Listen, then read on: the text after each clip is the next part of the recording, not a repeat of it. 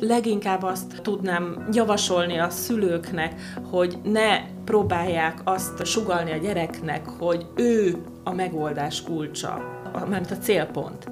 Mert általában ezekben a helyzetekben nem tud egyedül az áldozat ezzel a helyzettel megküzdeni. Spiritus. Bátorító beszélgetések a lelki egészségért. Önök a Képmás magazin pszichológiai podcast műsorát hallják. Tartsanak velünk! Néhány hónapja megdöbbentette Magyarországot, hogy egy 16 éves kamasz öngyilkos lett. Feltetőleg az iskolai cikizés, frocizás és tényező volt abban, hogy Gábor nem bírta tovább a nyomást. A téma azonban néhány hónappal a tragédia után is aktuális. Okokról, jelekről és természetesen a teendőkről is beszélünk a mai Spiritusban. Beszélgető társaim dr. Jármi Éva, az ELTE pszichológiai és pedagógiai karának adjunktusa, és Budavári Fülöp, televíziós műsorvezető influencer. Éva, engedd meg, hogy először Fülöphez szóljak. Itt ül egy magabiztos, sikeres, jóképű fiatalember. Nehéz elképzelni, hogy valaha is bántottak téged a kortársaid pedig. Ilyen bókok után nehéz megszólalni, nagyon köszönöm. Így igaz, ahogy mondtad pedig, hogy, hogy volt, hogy én is bántásoknak voltam kitéve az iskolában, ami főleg a, a külsőmből adódott, mert hogy most már elég sokat edzek, azt mondhatom. Most inkább azt mondom, betegesen sokat edzem. Mostanában ilyen heti 8-9 alkalommal is eljárok edzeni. Viszont volt idő, amikor nem edzettem ennyit, sőt, szinte egyáltalán nem edzettem, és egy kövér kisrác voltam, aminek így az, az osztályon belüli cikizés kapcsán aztán éreztem is a, a, a jelentőségét a többiekkel szemben. Hány éves korodban érezted a jelentőségét? Mikor volt az a pont, amikor elértél abba a korban, amikor már szívedre vetted? Szerintem nincs az a kor, amikor ezt nem tudja egy gyerek a szívére venni, hogyha folyamatosan kapja. Ha egyszer-egyszer um, kap egy-egy bántó megjegyzést, hozzászólást, még az is megmaradhat benne annyira egy ilyen láthatatlan sebként, amit nagyon nehéz aztán szerintem feldolgozni, lehet, hogy csak szakemberrel van erre lehetőség egy gyereknek, akár még egy felnőttnek is, de hogyha ennek folyamatosan nap mint nap ki van téve, és uh, nincs senki, aki fellépjen ez ellen, vagy segítsen neki, akkor, akkor szerintem nincs az a kor, ahol még ne érteni egy gyerek. Kezdhetjük mondjuk az óvodától kezdődően, ahol a legőszintébbek a gyerekek, mert hogy általában a gyerekek a legőszintébbek mindennel kapcsolatosan.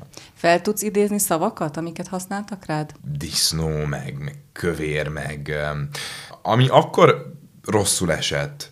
Most arra annyira máshogy látom ezt az egészet, az, hogy szoktam ezen sokat gondolkozni, hogy, hogy miért van egyfajta ellenérzet a, testesebb vagy, vagy túlsúlya rendelkező emberek felé a többi emberben. Valahogy ez, nem, nem tudom, hogy ez hogy alakulhatott ki, valami evolúciós dolognak köszönhető, vagy, vagy miért alakult így a társadalmat illetően, és most már úgy vagyok ezzel, hogyha ha most híznék meg esetleg annyira megint, ami egyébként nem hiszem, hogy előfordulhat ennyi edzés mellett, de ha esetleg megtörténne, akkor már teljesen másképp látnám ezt az egészet.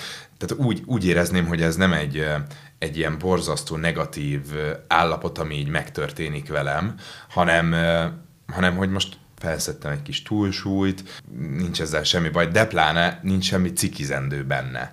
Tehát, hogy valahogy ez nincs szerintem tisztázva a gyerekek fejében, hogy, hogy nem is értem, hogy ez egyáltalán miért tud tárgya lenni bármilyen cikizésnek. A Fülöp által elmondottak rengeteg pszichológiai kérdést vetettek föl bennem, és biztos, hogy Évának is már járnak a tekervénye, illetve hát gondolom, hogy ő tudja a válaszokat. Mielőtt ezeket boncolgatnánk, azért egy picit próbáljuk meg definiálni a bántalmazást, mert hogy zaklatás, kirekesztés, csúfolás, rengeteg kifejezést használhatunk. Számomra a bántalmazás szóban van valamilyen folyamat, egy folyamatosság, egy rendszeresség. Jól érzem, hogy a bántalmazás és a, az egyszeri bántás sértés között azért nagy különbség van? Igen, pontosan ezt szeretnénk kifejezni magyarul is, amikor a bántalmazás kifejezést használjuk, vagy akár az aklatásban is benne van ez a, ahogy Fülöp is említette, ez az állandó, visszatérő piszkálódás, bántás.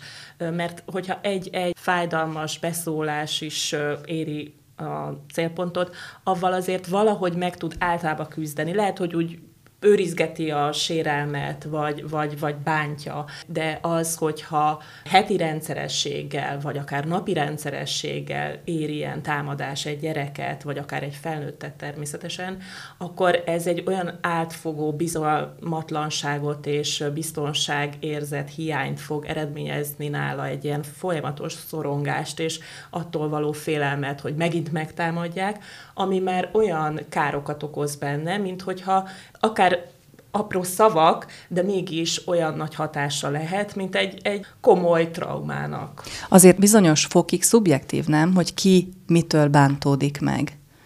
Tehát előfordulhat, hogy valamelyik gyereket nem bántja a duci kifejezés, a másikat viszont igen? Igen, és pont ezért nem is annyira az a kérdés, hogy miért mondjuk a testsúly miatt piszkálódnak, vagy szóval amikor valaki piszkálja a másikat, akkor az, hogy mi a tárgya ennek, az majdnem majdnem véletlenszerű.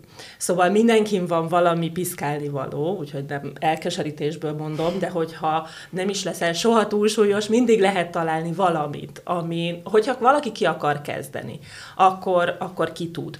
És pont ezért ez inkább egy tanul dolog, vagy egy, most nem azt mondom, hogy a, az iskolába tanulják a tantárgya uh-huh. keretébe, de hogy másoktól ellesett mintákként, vagy a közösség valahogy sugalja, hogy mik azok a témák, mik azok a, a területek, amik mentén lehet valakit piszkálni úgy, hogy a, a közösség ezt jóvá hagyja. Vagy szóval, hogy, hogy ha valakit azért piszkálnak, mert ö, ö, szőke, az azért nagyon furcsa lenne mondjuk a mi közegünkbe. Az, hogyha vörös haja van, az már egy kicsit jobban érthető, hiszen az ritkább tulajdonság, de például Svédországban egy vörös hajú gyereket óriási veszély, hogy, hogy piszkálni fognak. Szóval ez nagyon közösségfüggő, ezt akarom mondani az egésszel, hogy, hogy mi az, ami hát kilóg a közösségből,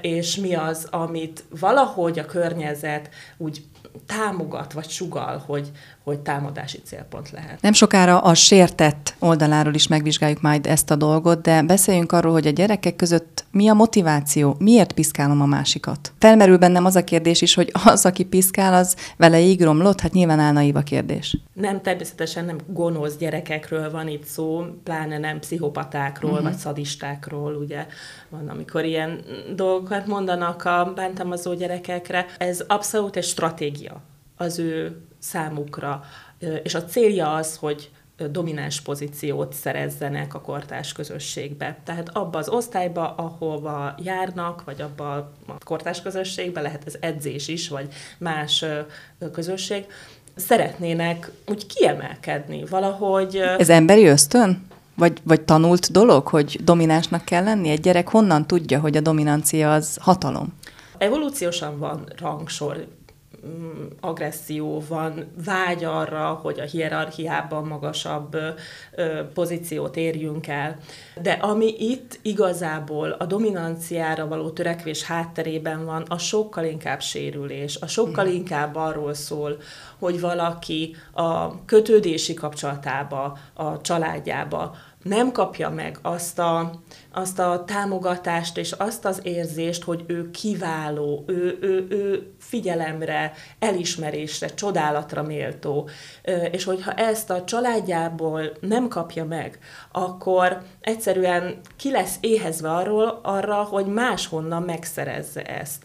És az egyik ilyen terep, az pont a kortárs közösség lesz.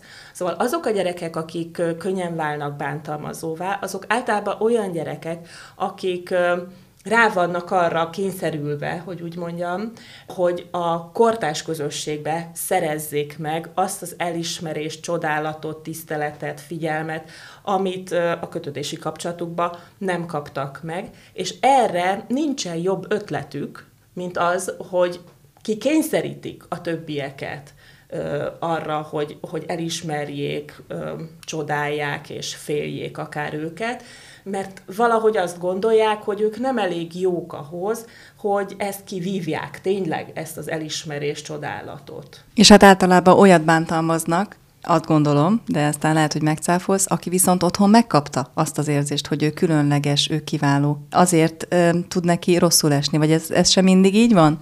Nem, az a helyzet, hogy nagyon sokszor a célpontok, és a, azok a gyerekek, akik bántalmazó szerepben vannak, azok nagyon hasonlóak. Pont, pont a családi hátterük is nagyon hasonló tud lenni olyan értelemben, hogy akik tartósan célponttá válnak, azokban van egy nagyfokú bizonytalanság. Általában már alapvetően is. És lehet, hogy azért, mert úgy néznek ki, hogy ők maguk is aggódnak, hogy ők mennyire okék, de lehet, hogy tök jól néznek ki, csak diszlexiásak. De az is lehet, hogy minden rendben van velük, de van egy náluk még okosabb testvérük, akit a, úgy érzeznek, hogy a család jobban értékel. Szóval valahogy van bennük egy ilyen alap szorongás, hogy elég jó vagyok-e, és akkor, amikor őt mondjuk betalálja egy ilyen bántalmazó beszólás, akkor az nagyon erősen hat rá, hat, hat rá. És, és épp ezért gyakran ezek a, a és főleg azok a gyerekek, akik nagyon megszenvedik az így kapott ö, ö, sérüléseket, nagyon kevés támogató rendszerrel bírnak. Úgyhogy én általában, hogyha egy szülő hozzánk fordul, hogy piszkálják a gyerekét és segítséget kér, mert nagyon aggódik miatta, akkor mindig azt szoktam mondani először, hogy ne aggódjon nagyon, mert már nagyon jó úton van, hogyha az anyukája segítséget akar keresni a gyereknek, mert ez azt jelenti, hogy ő tud róla, észrevette, azt, hogy, hogy mi történik, vagy lehet, hogy a gyerek megosztotta vele, óriási nagy dolog, hogyha egy gyerek az anyukájával meg tudja osztani ezeket a szenvedéseit, és az anyukája szeretne valamit tenni az ügy érdekébe pont az elmagányosodás, amikor ezekkel a terhekkel a gyerekek egyedül maradnak, az az igazi nagy veszély. Fülöp, te hogy emlékszel vissza a csorda szellemre, amit itt Éva említett, hogy amikor valaki kitalálja, hogy dominánsá válik, akkor bizony nagyon könnyen, ugye, magával hozza tömeget. Nagyon jó hallgatni a doktornőnek a gondolatait, mert tényleg én is folyamatosan válaszokat kapok tényleg a feltett, neked is feltett kérdéseimre, és abszolút, abszolút én is úgy gondolom visszaemlékezve, hogy ez a, ez a csorda szellem, ez, ez, ez viszi magával uh, a fiatalokat, és van egy valaki, aki, aki kikiált valamit uh, bántalmazandó dolognak, akkor onnantól kezdve a többiek szívesen csatlakoznak hozzá. Nyilván fiatal korban, mert még nem olyan kiforrott az emberek személyisége, az önképe, akkor jobban szeretnek, vagy mindenképp szeretnének valamilyen csoporthoz tartozni.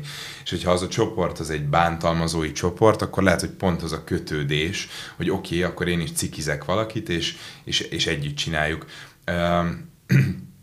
Én azt gondolom, hogy, hogy ez, ez nálunk is mindig jelen volt.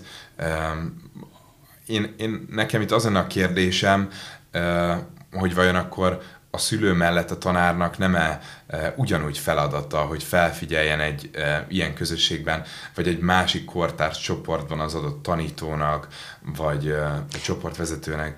Pont ez az én kérdésem is. Ezek szerint a te életedben a pedagógus nem vette észre, vagy nem akarta észrevenni, vagy nem akart vele foglalkozni? Én egy elég teljesítménycentrikus iskolába jártam, ahol, eh, ahol a hangsúly tényleg azon volt, hogy ki milyen tanuló, ki milyen jegyeket kap, és most az általános iskoláról beszélek, és, és, és a, arra, hogy ki hogy éli meg a mindennapokat, hogy, hogy hogyan tud akár a tanulmányi eredményeire milyen kihatással vannak a közösségben töltött percei, vagy akár aztán az otthoni uh, légkört mennyiben alapozza meg, hogyha a, a napjait folyamatosan bántalmazás uh, nehezíti meg valakinek. Erre szerintem nem szántak uh, elég időt és energiát az ottani pedagógusok, um, és, uh, és én nem is emlékszem úgy, hogy olyan úgy éreztem volna, hogy, hogy érdemes hozzájuk segítségért fordulnom ebben a helyzetben. Mindig is volt csúfolódás, mindig is volt kirekesztés, kiközösítés. Miért foglalkozunk a témával mégis egyre többet?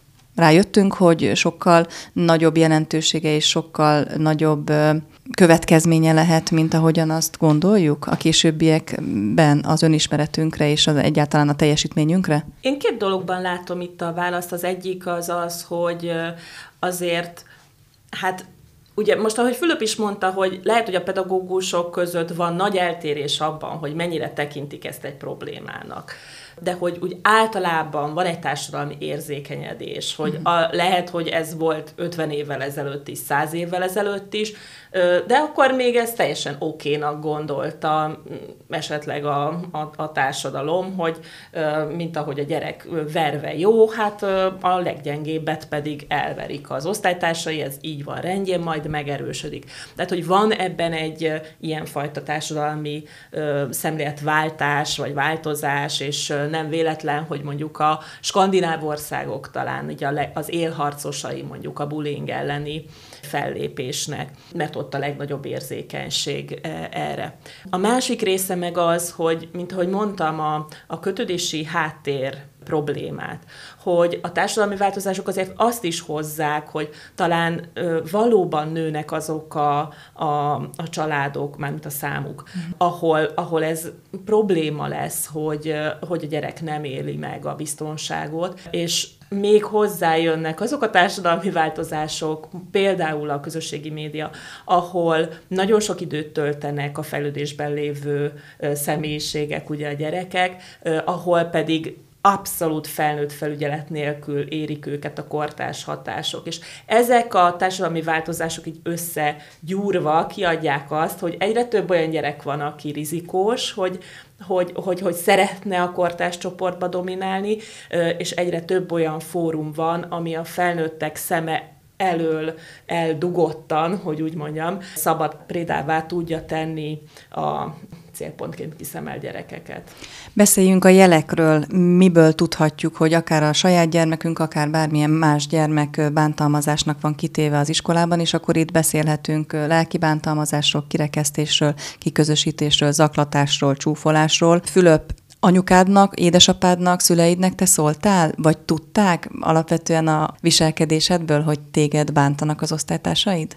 Szerintem valamelyest tudták, és mi ezt meg tudtuk beszélni akkor, viszont mivel ahogy mondtad, hogy ebben van egy társadalmi szemléletváltás, és ennek nem volt még ekkor, ekkora jelentősége, ezért nem mondom azt, hogy bagatelizálták, vagy bagatelizáltuk a dolgot, de, de nem volt ilyen élesen kimondva az, hogy ez bántalmazás, uh-huh. vagy bullying, és hogy ez milyen rossz, és hogy ez mennyire negatív hatással lehet az emberekre, hanem az volt a mondás, hogy, hogy ez így rossz, de hogy ez van. És, és én azért próbálok folyamatosan tenni a bántalmazás ellen, akár gyermek, akár felnőttek között, hogy elsősorban az első lépés szerintem az, hogy felismerjük azt, hogy ez milyen káros lehet.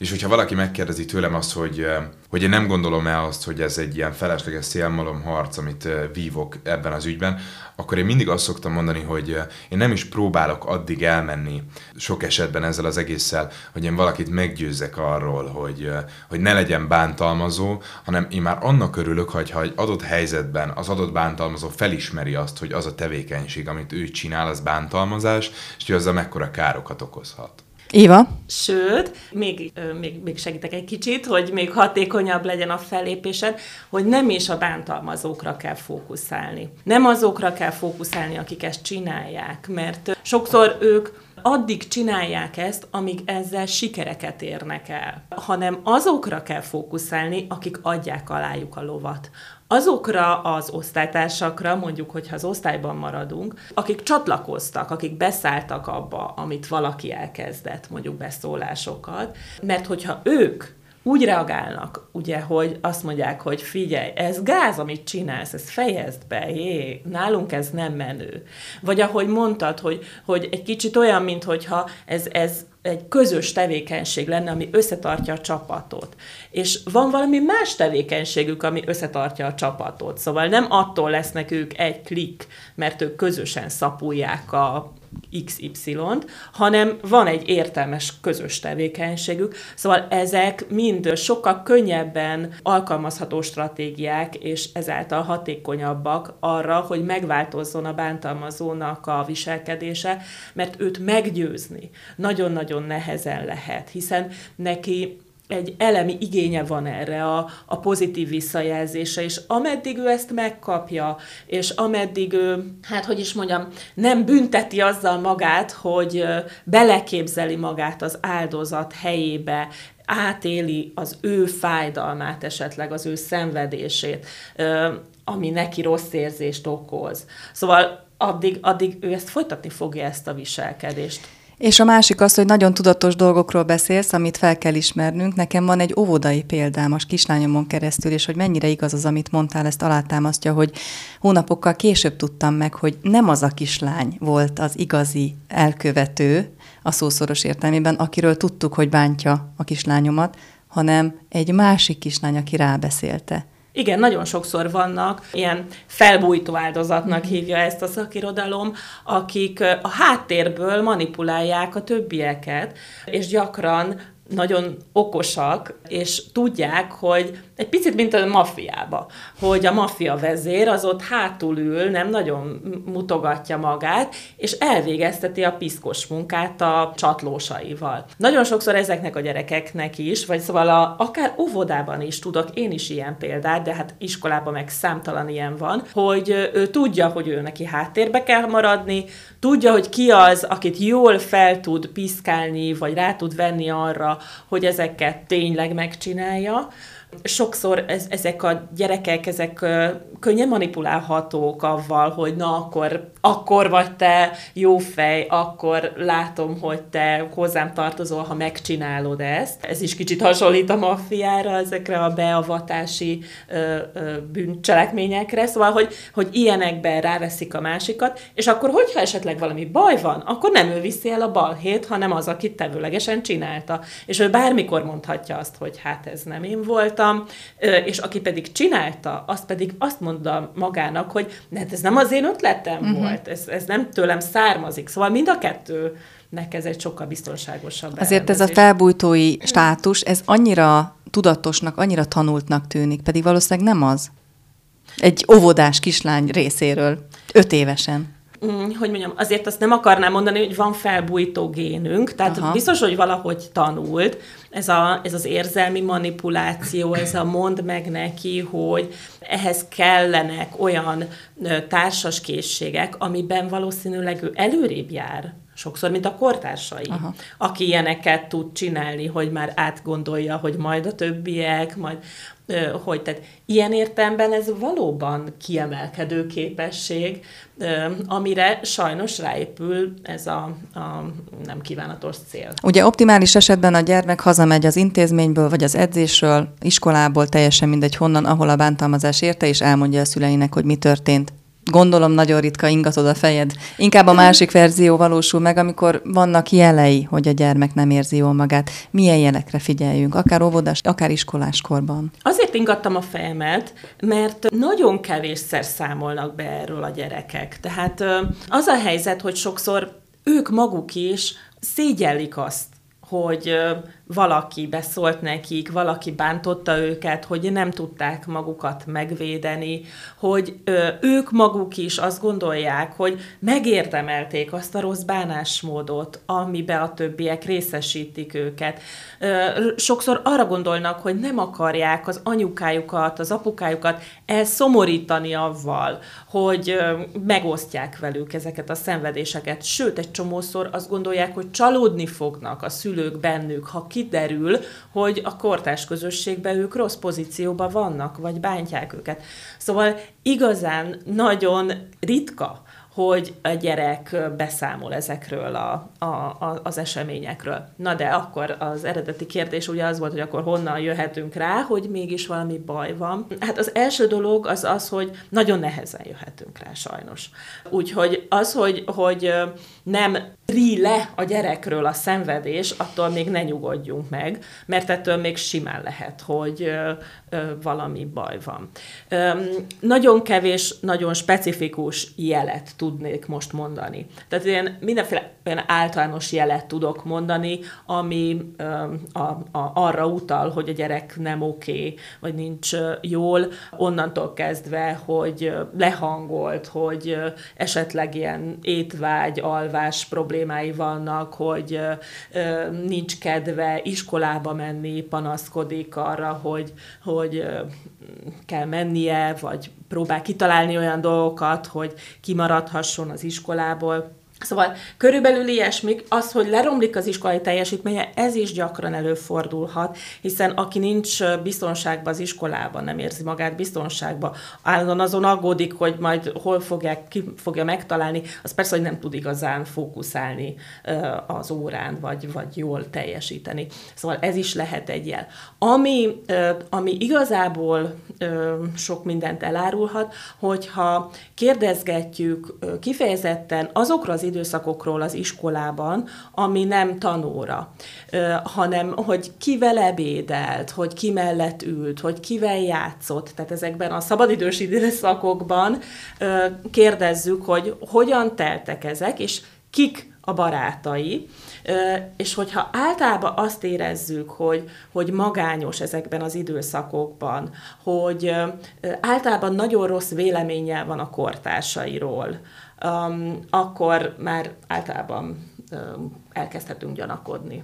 És akkor beszéljünk a következményekről. Fülöp bántalmazásának következménye, hogy egy magabiztos, kigyúrt, helyes fiatalember lett belőle, de szerintem ez más irányba is elmehetett volna, nem? Éva, vissza tudsz emlékezni arra a pontra, amikor azt mondtad, hogy lefogysz, szép leszel téged, többet nem bánthatnak. Volt-e a motivációdban a bántalmazásnak része? Igen, én ezt mindig nagyon fontosnak tartom hangsúlyozni, hogy azért, mert valakit bántanak, és azért, mert valakinek kevés önbizalma van, szerintem nem egy jó, vagy nem egy hatásos módszer az, hogy ő elkezd őrült módon dolgozni a testén, és megváltoztatja a külsejét azért, hogy normalizálja azt a, a többi ember előtt, és így el, elnyerve az ő tetszésüket. Szerintem ez egy belső folyamat, amin először az ember személyiségén keresztül kell foglalkozni. Én nem mondom azt, hogy, hogy, hogy az, hogy én elmentem annak a konditerembe, és, és elkezdtem egy, egy sportos életmódot folytatni, annak nem volt köze ahhoz, hogy bántottak, mert nyilván volt bennem egy olyan hogy, hogy, hogy én szeretném megmutatni. Viszont aztán, ahogy elkezdtem modellkedni, aztán ahogy elkezdtem influencerként tevékenykedni, majd jött a tévézés, azok a, a visszajelzések, amiket kaptam, általában pozitív dolgokat, mindig a külsőmet illetően nem kompenzáltak bennem semmit a régi sérelmek kapcsán. És, és nagyon sokáig volt az, mikor én már nagyon idealizálva voltam a társadalom által, a külsőmért. És mégsem éreztem azt, hogy én annyira jól néznék ki, mint ahogy ezt mindenki mondta, mert hogy én ugyanazt a, a kövér kisrácot láttam a tükörben, aki a bántásokat kapta annó.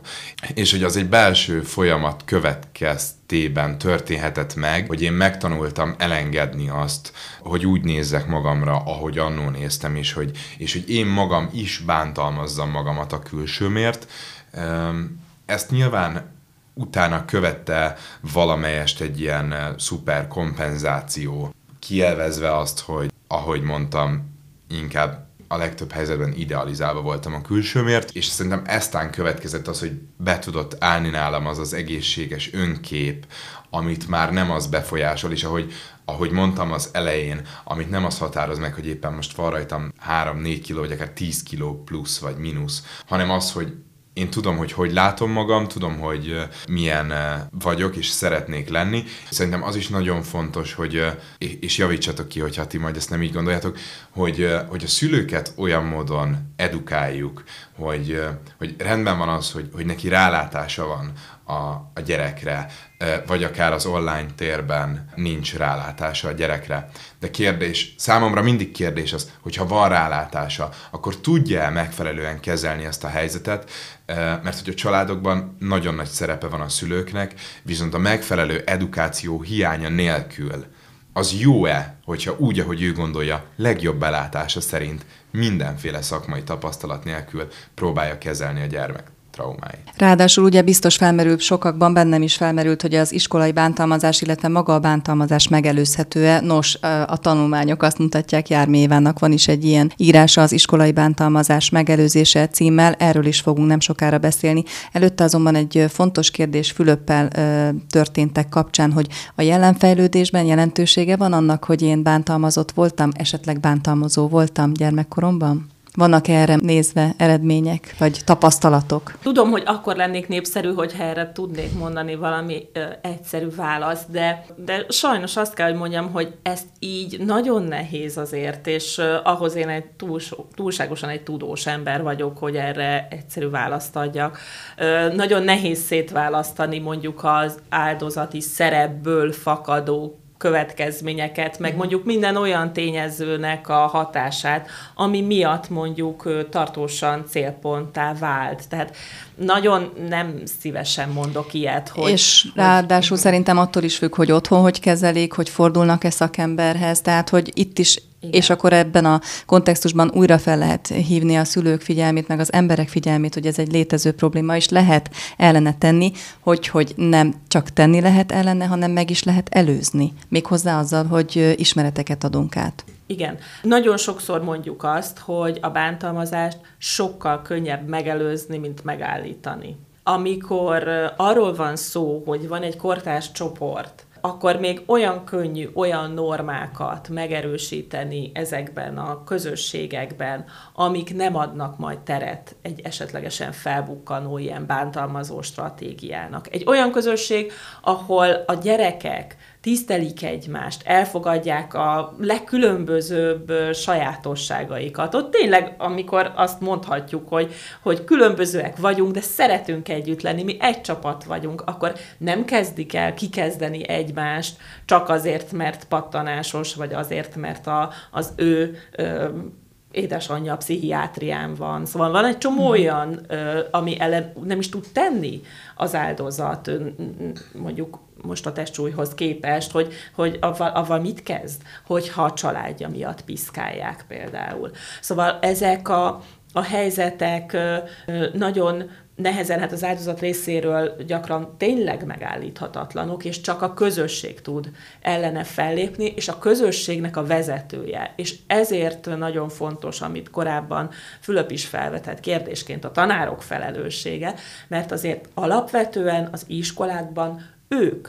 a kortás közösségnek a vezetői, és a felnőtt vezetői. Úgyhogy nekik a felelősségük és a lehetőségük, hogy megelőzzék vagy akár megállítsák a bántalmazást, ha ott tart. És ehhez na... persze kell az, hogy ők ezt problémának vegyék. Na pont ez az, hogy felmerül a kisiskolás gyermek édesanyjában, hogy a pedagógus nem tudja, hogy ez egy létező probléma, vagy nem akar vele foglalkozni, nincs rá kapacitás, hogy foglalkozon, Igen. vagy nincs eszköze, nem tudja, hogy hogy nyúljon hozzá? Ezek közül bármelyik lehet, és ezeknek a kombinációja is. Tehát az is ö, van, ö, na és ilyen szempontból például a korai tapasztalatoknak van hatása, hogyha valakit például sose piszkáltak, akkor jelentősen felnőttként alulbecsüli uh-huh. ennek a hatását. Tehát például az a tanár, aki nem volt soha áldozati szerepbe, az azt gondolja, hogy hát ez, ez, ez nem olyan nagy gond. Tehát lehet, hogy van egy ilyen érzéketlenség. Aztán van egy olyan probléma, amikor egy csomó olyan dolog van, ami sokkal jelentősebb gondnak tűnik a tanár szemében, mint az, hogy valakit piszkálnak. Szóval észleli a problémát, de olyan alacsony helyet foglal el a prioritási listáján, hogy sose ér oda, hogy avval elkezdjen tényleg foglalkozni. Akár az ilyen teljesítményorientált osztályokban vagy iskolákban, ezek, ezek századlagos problémák hogyha megkérdezzük a tanárokat, hogy ilyen felmérésekben most, vagy kutatásokban, hogy milyen problémákkal küzd az iskolában, akkor az első három helyen tuti, hogy olyan probléma lesz, ami a tanítási, tanulási folyamatot akutan ö, akadályozza. Uh-huh. Most az, hogy valakit piszkálnak a szünetben, szünetben, az tulajdonképpen rá olyan, mintha nem hatna. Ö, szóval az sokkal jobban zavarja, hogyha valaki rendbontóan viselkedik az órán, vagy hogyha csúnyán beszélnek. Ez érdekes, hogy a, a, a trágár beszédet gyakran mm, nagyobb problémának érzékelik, mint a, a bullyingot. Ö, és ugye azért, ha belegondolunk, lehet én válogatott szavakkal tudok valakinek olyat mondani, hogy az örökre bevésődjön, míg egy trágár szó lehet, hogy tényleg semmi jelentősége, és csak ilyen korosztály probléma, uh-huh. hogy, hogy a tanár minden ilyen ö, csúnya szón fennakad. Szóval ö, ezek, ezek tudják dominálni, és akkor a harmadik, amit mondtál, az is ott van, hogy amíg én nem tudom, hogy hogy tudok fellépni és beavatkozni, addig mennyivel könnyebb félrefordítani a fejemet, és úgy csinálni, mintha nem látnám. Fülöp? Illetve elnézést, hogy addig nem menjünk el, hogy esetleg a tanár azt gondolja, hogy ez egy effektív fegyelmezési forma, amikor bántalmazóként jár el ő abban az adott közegben, vagy tudatosan, vagy úgy, észre sem veszi. Hát bizony. Ezt én már nem is szeretem mondani, mert én a pedagógusokat nem akarom általában bántani, mert, mert, mert tényleg sokat bántják őket sokféle oldalról, úgyhogy én tanárképzésen tanítok, én, én, én védem a pedagógusokat alapvetően. De hogy tényleg van olyan helyzet, amikor ő a minta, ő a modell arra, hogy hogyan alázunk meg gyerekeket azért, mert dadog, azért, mert nehezen olvas, azért, mert, és lehet, hogy valami olyan dolog, hogy büdös például. Szóval van, amikor ők aktív modellek, és van egy kicsit ilyen árnyaltabb probléma is, amikor tulajdonképpen van egy olyan gyerek az osztályban, vagy a közösségben, akit a pedagógus nem oda valónak gondol. És ez sokszor például a ilyen sajátos nevelési igényű gyerekek, akikről azt gondolja mondjuk az a pedagógus, hogy, hogy ó, miért küldtek ide nekem egy autistát, hát ha nem lenne itt, mennyivel könnyebb lenne az én munkám, és lehet valami traumatizált mondjuk gyermekotthonban vagy nevelőszülőnél élő, nagyon nehéz sorsú, tényleg problémás viselkedésű gyerek. Na most egy csomószor ezeknek a gyerekeknek a társas beilleszkedése amúgy is nehezített. Amúgy is nehezen találják ott a helyüket a kortársak között. És hogyha a pedagógus ö, érezteti, vagy lerír róla, hogy tulajdonképpen ő is szívesebben venné, ha ez a gyerek nem lenne ott, akkor bizony nagyon könnyen megtalálják. Tehát azt szoktam mondani, hogy tényleg a, ő a magatartásával ö, ilyen zöld lámpát mutat a, a, a gyerekeknek, hogy őt lehet piszkálni. A nyugi programot is te találtad ki, ez nyilván a nevéből adódóan az óvodásoknak szól. Szepi a főszereplője, ugye? Én még emlékszem rá, édesanyaként mi is beszélgettünk sokszor Szepiről otthon. Az iskolában dolgozó pedagógusoknak is tudtok segítséget nyújtani, hogyha valaki nyitott arra, hogy felismerje, fel is ismerte, akkor segítsetek abban, hogy eszközt is találjon rá? Igen, Igazából a vicces az, hogy még a nyugi ovit is lehet csinálni uh-huh. az mhm. iskolába, sőt, most egyre több olyan iskola van, ugye avval, hogy hat évesen kerültek be a gyerekek az első osztályba egyre többben, így, így kifejezetten jó időszak arra, hogy hát nem mondjuk, hogy óvodai, de hogy magát a programot elsőben csinálják a tanítók. Szóval sokszor az iskolában is lehet találkozni a, a nyugi programmal, de később is vannak minden korosztály célzó programunk. Tudunk a, a annak a korosztálynak, aki egyébként a legnagyobb kitettsége van, ugye ez a negyediktől hatodikig, tehát ott ötödik, hatodik, az a, az a leggyakoribb, amikor, amikor valaki bántalmazás áldozatává válik. Szóval erre a korosztályra is van gyakorlatsor, amit tudunk pedagógusoknak tanítani, illetve a hetediktől egészen a középiskola végéig serdülőknek szóló program, ugye az Enable program, amit az Oktatási Hivatal gondoz, és aminek szintén ugyanaz a logikája és célja, hogy a gyerekek kiálljanak egymásért, és meg tudják lépni azt, hogy ha valakit piszkálnak, akkor ne csatlakozzanak, hanem állítsák ezt le. És most van egy új programunk is, amúgy az pedig az online bántalmazás elleni fellépésre fókuszál, hiszen Főleg itt a karantén időszak alatt. Nagyon sok pedagógust keresett minket, hogy, hogy hogyan tudná akár a, a távoktatásba valahogy ezt a témát behozni, és akkor ott is csináltunk szintén az Oktatási Hivatalnak a, az ingyenesen hozzáférhető képzése ezt online képzés ráadásul, amit megtanulhatnak pedagógusként módszertanok, amik óravázlatokkal, minden segédanyaggal, szóval tényleg mindent megtettünk annak érdekébe, hogy akár a pedagógusok, de akár az iskolapszichológusok, vagy hát nagyon sok helyen van most már ugye iskolai szociális segítő, őket is képezzük, hogy ezeket a módszertanokat megtanulják. És nem tudjuk sajnos ezeket a módszertanokat elemezni, de nagyon kíváncsi vagyok, hogy mi a fókusza. Laikusként azt gondolom, hogy az a megoldás, és mosolygok a saját mondatomon, hogy a bántalmazó érezze, hogy a bántalmazott mit érez, de valószínűleg ennél sokkal komplexebb a dolog, de valahogy ez a cél. Tehát, hogy felismertetni magát az érzést, ugye az egy szubjektív dolog, de mégis azt gondolom, hogy a tudat, meg az érzés itt nagyon kéz a kézben jár.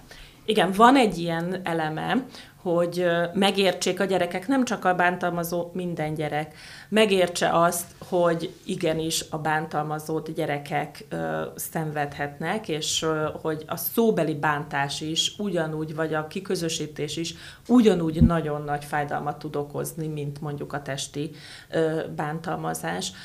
De ami fontosabb az az, hogy ne csak egy ilyen ö, attitűdformálás legyen, ami, vagy egy általános érzékenyítés, hanem arról is szólnak ezek a foglalkozások, hogy mindenkinek a felelős felelőssége, hogyha nem áll ki a bántalmazás ellen, szóval avval hozzájárul ahhoz, hogy a célpont szenvedjen, hogy aktivitásra buzdítjuk tehát a, a tétlen szemlélőket, és az a a, hogy, hogy nem csak buzdítjuk őket, hanem azt is begyakorolják ezeken a foglalkozásokon, hogy ők hogy tudnak kiállni a bántalmazott gyerek mellett úgy, hogy az ne igényeljen valami óriási fellépést, nem kell hozzá szuperhősnek lenni, nem kell félni attól, hogy akkor ő lesz a következő célpont, hanem biztonságos és egyszerű stratégiákat az áldozat védelme érdekében. Mert tulajdonképpen ez a lényeg, akit valamikor bántás ért, és azt érezte, hogy a többiek fontos személyek, mellé állnak, nem a bántalmazó mellé, azt tudja igazából az ő sérelmeit teljesen meggyógyítani és begyógyítani. És akkor nagyon fontos feladata van itt is a szülőnek, aki felismeri, hogy mondjuk-e a környezetében van egy bántalmazott gyermek, és arra sarkalja a saját gyerekét, hogy áll ki a bántalmazott mellett. Ugye általában áldozatközpontú beszélgetéseket hallhatunk ebben a témában, de szerintem arról is érdemes beszélni, hogy szülőként felismerhetem-e, honnan ismerhetem fel, hogy a gyerekem bántalmazó, tehát hogy valakit bánt az iskolában. Ez talán egy még nehezebb feladat, nem sokára erről is beszélünk. Viszont ha már behoztad az online vonalat, akkor mindenképpen megszólítom Fülöpöt, akinek több mint 250 ezer követője van a különböző oldalakon, és szerintem megerősít engem abban, hogy bántalmazni online felületen talán még egyszerűbb, még könnyebb, mint szemtől szembe sértegetni valakit. Azért egy, egy több oldalról megvizsgálandó probléma ez szerintem, mert hogy egyrészt valóban igaz szerintem, hogy könnyebb. Mert hogy az anonimitás az, az abszolút lehetséges az online térben, ugye valaki létrehoz egy um, hamis profilt, ami nem szerepel kép róla, nem a saját neve látszik, és abba bármit lehet írni. Viszont én um, azért is próbálok mindig fókuszálni az, az, az offline vagy a nem online bántalmazásra, mert amíg az online bántalmazást konkrétan látni lehet, akár kommentek, akár üzenetek formájában, amit a gyerek meg tud mutatni a szüleinek, uh-huh. ugye a verbális bántalmazásnak nincsenek ilyen uh, szemmel látható elsődleges jelei. Tehát, hogy ez szerintem um, ahogy az, a, az online tér és a social media platformok egyre inkább teret nyernek az emberek és a gyerekek életében, ugye ez a probléma is egyre jelentősebb, viszont emellett szerintem nem csökken a, a jelentősége a való életben történő bántalmazásnak. Éva? Csak erre szeretném mondani, hogy ezt teljesen jól bizonyítják a kutatási adatok, pont azt, amit most a Fülöp elmondott, és ezért nagyon gyakran, ami eredetileg online bántalmazásnak tűnik, úgy érkezik meg uh-huh. a mhm. tanárhoz, az csak egy, egy utolsó csepp a pohárba, amit végre le tudtak dokumentálni a családban, leprintscreenelték a csetet, és azt be tudják vinni a tanárnak, de ugyanazok a beszélgetések a tornatermi öltözőben is elhangzottak, csak azt nem tudta szegény célpont így bizonyítékként hozni. Úgyhogy nagyon sok ilyen félreértés van, hogy úgy tűnik, mintha az online bántalmazás lenne a probléma, pedig az egy kivetülése az offline hagyományos bántalmazásnak. Fülöp indított egy programot együtt a bántalmazás ellen címmel. Ez mit jelent? Ez maga a tartalom, amit te megosztasz? Ez egy, ez egy külön Instagram és Facebook oldal, ami a bántalmazással kapcsolatos edukáció érzékenyítést foglalja magában különböző projekt sorozatokon alapszik valójában ez az egész kezdeményezés, aminek legtöbbször én voltam kezdetben a középpontjában. Volt, hogy különböző bántó feliratokat írtunk a, a testemre egy sminkessel, vagy sebeket sminkeltek rám, így valahogy vizuálisan megmutatva azt, hogy a bántalmazásnak milyen jelei lehetnek, és milyen sebeket hagyhat az emberen. Most arra kicsit a személyemtől szerintem már sikerült is távolítanom ezt az egészet, ami célom is volt, mert hogy én folyamatosan aktívan szeretnék ebben az évben is foglalkozni a, a, a bántalmazás megelőzésével, megfékezésével, illetve az együtt a bántalmazás ellen projekttel is. Viszont szerettem volna azt, hogy ez önmagában egy, egy szuverén kezdeményezés lehessen, és ne azért figyeljenek rá feltétlenül az emberek, mert rám kíváncsiak, vagy, vagy engem szeretnek akár nézni, hanem hanem a probléma fontosságával foglalkozunk elsősorban. Ezen És sikeres ez a munka? Érdeklődnek az emberek egy komoly téma iránt? Nyilván sok érintettel találkozol. Én azt gondolom, hogy érdeklődnek. Nyilván minden platform sajátosságaihoz képest nem fogom azt gondolni soha, hogy bulvár oldalakkal vetekvő eredményeket fog elérni ennek a sikere, viszont, viszont azt gondolom egyébként több ezren követik már azt az oldalt is, az együtt a bántalmazás ellen oldalt, és, és vannak olyan pszichoedukációs oldalak, az Instagramon, Facebookon. Én azért elsősorban az Instagramot említem, mert számomra is az az elsődleges csatorna, ahol legtöbbet kommunikálok, illetve szerintem a fiatalok már ott vannak leginkább aktívan jelen valamint a TikTokon, de az meg, meg egy teljesen más tészta. Tehát az Instagramon is vannak már olyan pszichoedukációs oldalak, amik több százezres követettséggel bírnak, ami Magyarországon egy, egy nagyon jó, nagyon magas aránynak számít. Sikeres lehet a hasonló program? Mit gondolsz, Nagyon, Éva? és mindjárt be is szervezem Fülöpöt Na. itt a beszélgetés után, hogy ezeket a, a kampánytevékenységeket, mert ez, ez, ez egy kampány tulajdonképpen, ami nagyon sok gyerekhez akár, vagy családhoz érhet el, és ez egy nagyon fontos csatorna, hogy behúzzuk őt is.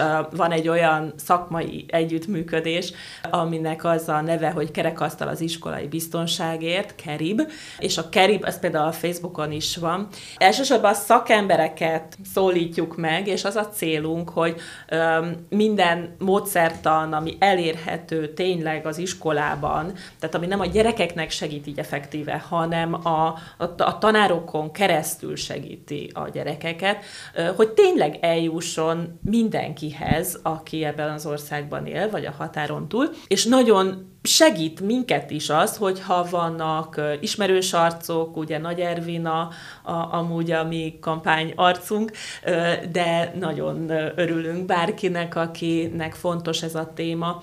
Úgyhogy mindig az a jó stratégia, hogyha megy egy társadalmi kampány, van megszólítás, sajnos a, a, a szeptemberi ö, tragédia Magyarországon azért eléggé egy pár hónapra figyelem fókuszába emelte ezt a témát, ö, és azért nagyon látom is, ahogy, ahogy a hullám uh-huh. el, el is hal, hogy úgy mondjam.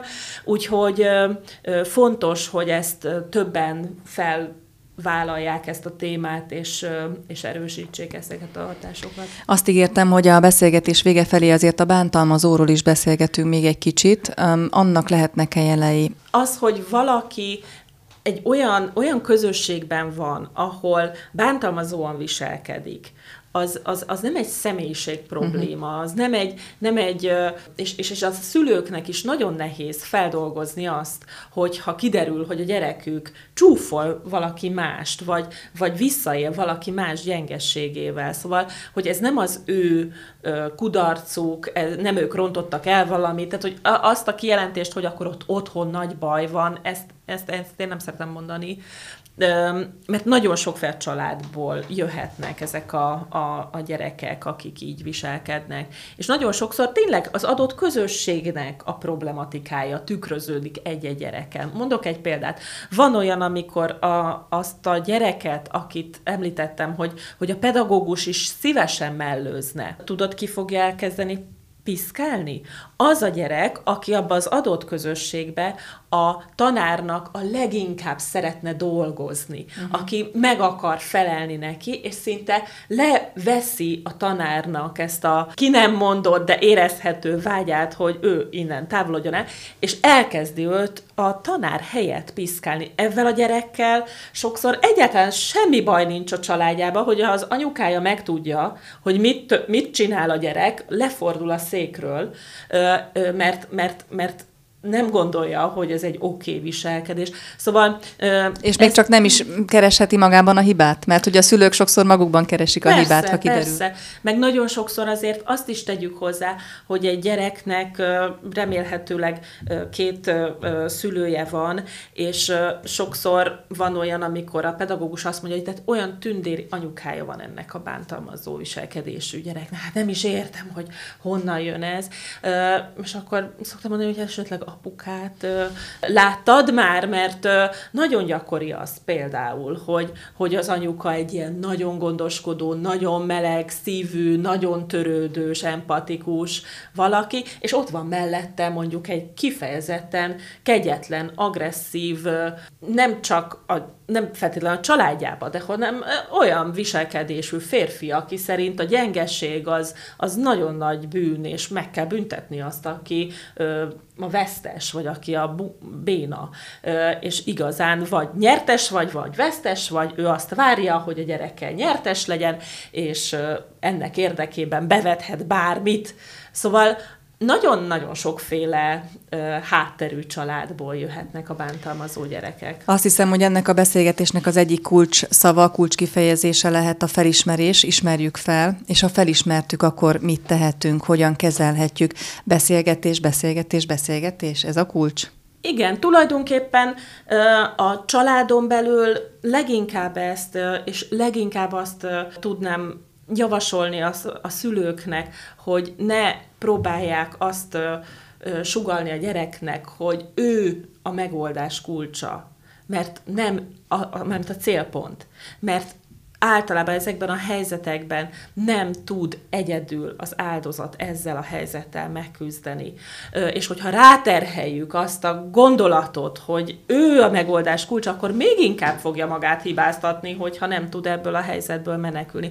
Szóval leginkább azt tudjuk neki mondani ebben a helyzetben, hogy mindent meg fogunk tenni annak érdekében, hogy ez a helyzet megszűnjön, megkeressük azokat az embereket, akik ebben segíteni tudnak, és az a rossz hírem, vagy jó, hogy ezek az emberek alapvetően az iskolában vannak. Tehát ott kell megkeresni azokat, ahol maga a közösség együtt van, akár az osztálytársak, akár a pedagógusok, nem a másik osztálytárs anyukája, és nem én vagyok az, aki bele tud ezekbe a helyzetekbe lépni. Tehát akkor vegyük fel a kapcsolatot az osztályfőnökkel? Igen. És aztán ugye pont azokban a helyzetekben van nagy gond, amikor itt véget ér a folyamat, mert esetleg nem fogadóképes erre a jelzésre az iskola, vagy nem tud mit csinálni. De akkor keressék például a keribet, uh-huh. mert a keriben keresztül például azért tudunk a szülőknek segíteni ö, a pedagógusok megcélzásával, vagy megszólításával. Fülöp, te hogy látod? Tudjuk, tudják az emberek, hogy hova fordulhatnak a problémáikkal, és akkor lehet, hogy egy picit kimehetünk most a bántalmazás köréből általánosságban. Az edukáció azért más területen is ránk fér, nem? Én, amit a környezetemben, és, és nem csak a szűk környezetemben, hanem így általánosságban látok, hogy nem nagyon tudják, és ha tudják is, félnek attól, hogy azért megint kirekesztve fogják érezni magukat, hogyha akár szakemberhez, vagy valamilyen kezdeményezésen keresztül valakihez fordulnak. Én nekem ilyen kezdeményezés is volt már közön, vagy vettem részt benne, ami konkrétan a, a felé irányult, hogy miért nem ciki segítséget kérni, miért nem ciki szakemberhez, pszichológushoz, vagy akár life coachhoz fordulni, és, és hogyan tud az segíteni az emberen, hogyha, hogyha elkezd dolgozni önmagán, a, az önismeretén, a személyiségét fejlesztve, és ennek mentén hogyan lesznek azok a hatalmas problémák, amiket egy adott helyzetben, vagy amikkel egy adott helyzetben nem tud megbírkozni egyedül, egyre átláthatóbbak és egyre kevésbé problémának tűnő valamik, hogyha azok az ember fejében helyre vannak téve. Eszembe jutott egy záró kérdés a beszélgetés elején. Éva mondta, hogy nem csak a kövérség, amelyben ugye te érintett voltál, hanem bármi más is oka lehet, lehetőség lehet arra, hogy valakit bántsanak. Most, amikor modellként dolgozol, képernyőn vagy, jól nézel ki, kifogástalan a külsőd, van-e, aki ezért bánt? Előfordul-e? rengetegen, Ugye? még többen. Én ezt szokták kérdezni tőlem, hogy én hogyan tudok megbírkozni a, a kommentekkel, üzenetekkel, nyilván bántó, uh-huh. bántó dolgokkal. És nekem erre az a válaszom, hogy egészséges önképen van, önértékelésem, és, és valahogy szerencsés is vagyok a személyiségemet illetően. Ez mindig egy kérdés közszereplők esetében szerintem, hogy lehet őt illetni ilyen-olyan dolgokkal, mert hogy közszereplő, mert hogy senki nem tartott fegyvert a fejéhez, hogy ezzé váljon, vagy ugyanúgy ember, és, és attól még nem szabad olyan dolgokkal illetni őt, ami, ami traumatizálhatja az adott szemét. Én valahol, valahol a kettő között látom ennek a, a, az igazságát, mert azt gondolom, hogy, hogy a közszereplő is, is egy érző lélek, akinek nyilván rosszul esik az, hogyha, hogyha folyamatosan bántalmazzák, vagy abuzálják. Én azt szoktam mondani, hogy minden munkának megvan az a része, ami rossz. Ha nincs, az egy hobbi én, én ugyanígy tekintek arra a, a sok jó mellett, amit kapok ebből az egészből, mert nem vagyok álszent, és so, sok helyzetben tényleg kitüntetett figyelmet kapok, vagy bánásmódot. Ezzel együtt jár az is, hogy vannak olyan személyek, akinek nem tetszik az, amit csinálok, és az ugyanúgy meg fogja írni, ahogy megírják egy nap x tizen, vagy éppen ahányan, hogy szeret neki, hogy csinálom a dolgaimat, mert aki kiáll, az kapja a hideget, meleget. És ez szerintem valamilyen szinten rendben is van, amit ilyen-olyan módon lehet feldolgozni, kinek könnyebben, kinek nehezebben megy, nekem szerencsére könnyebben. Most már. Én azért azt hozzátenném, hogy szerintem ez jó. évekig dolgoztál azért, vagy azon, Abszolút, hogy ez könnyebben ez, menjen. ez így igaz, viszont én vannak olyan kollégáim, aki több tíz elteltével is képes a nap végén otthon sírni, mert mert olyan megjegyzéseket kap, amit annyira nehezen tud feldolgozni, vagy akár egyáltalán nem tud feldolgozni, hogy valamelyest bele lehet ebbe szokni, de, de valakinek abszolút nem sikerül. Igen, hát ugye minden helyzet más, minden ember más, és itt sem fogjuk a tutit megmondani, ahogyan mondani szokták. Jármi Évájé a záró gondolat, és akkor a záró gondolatban induljunk ki a Fülöp által elmondottakból.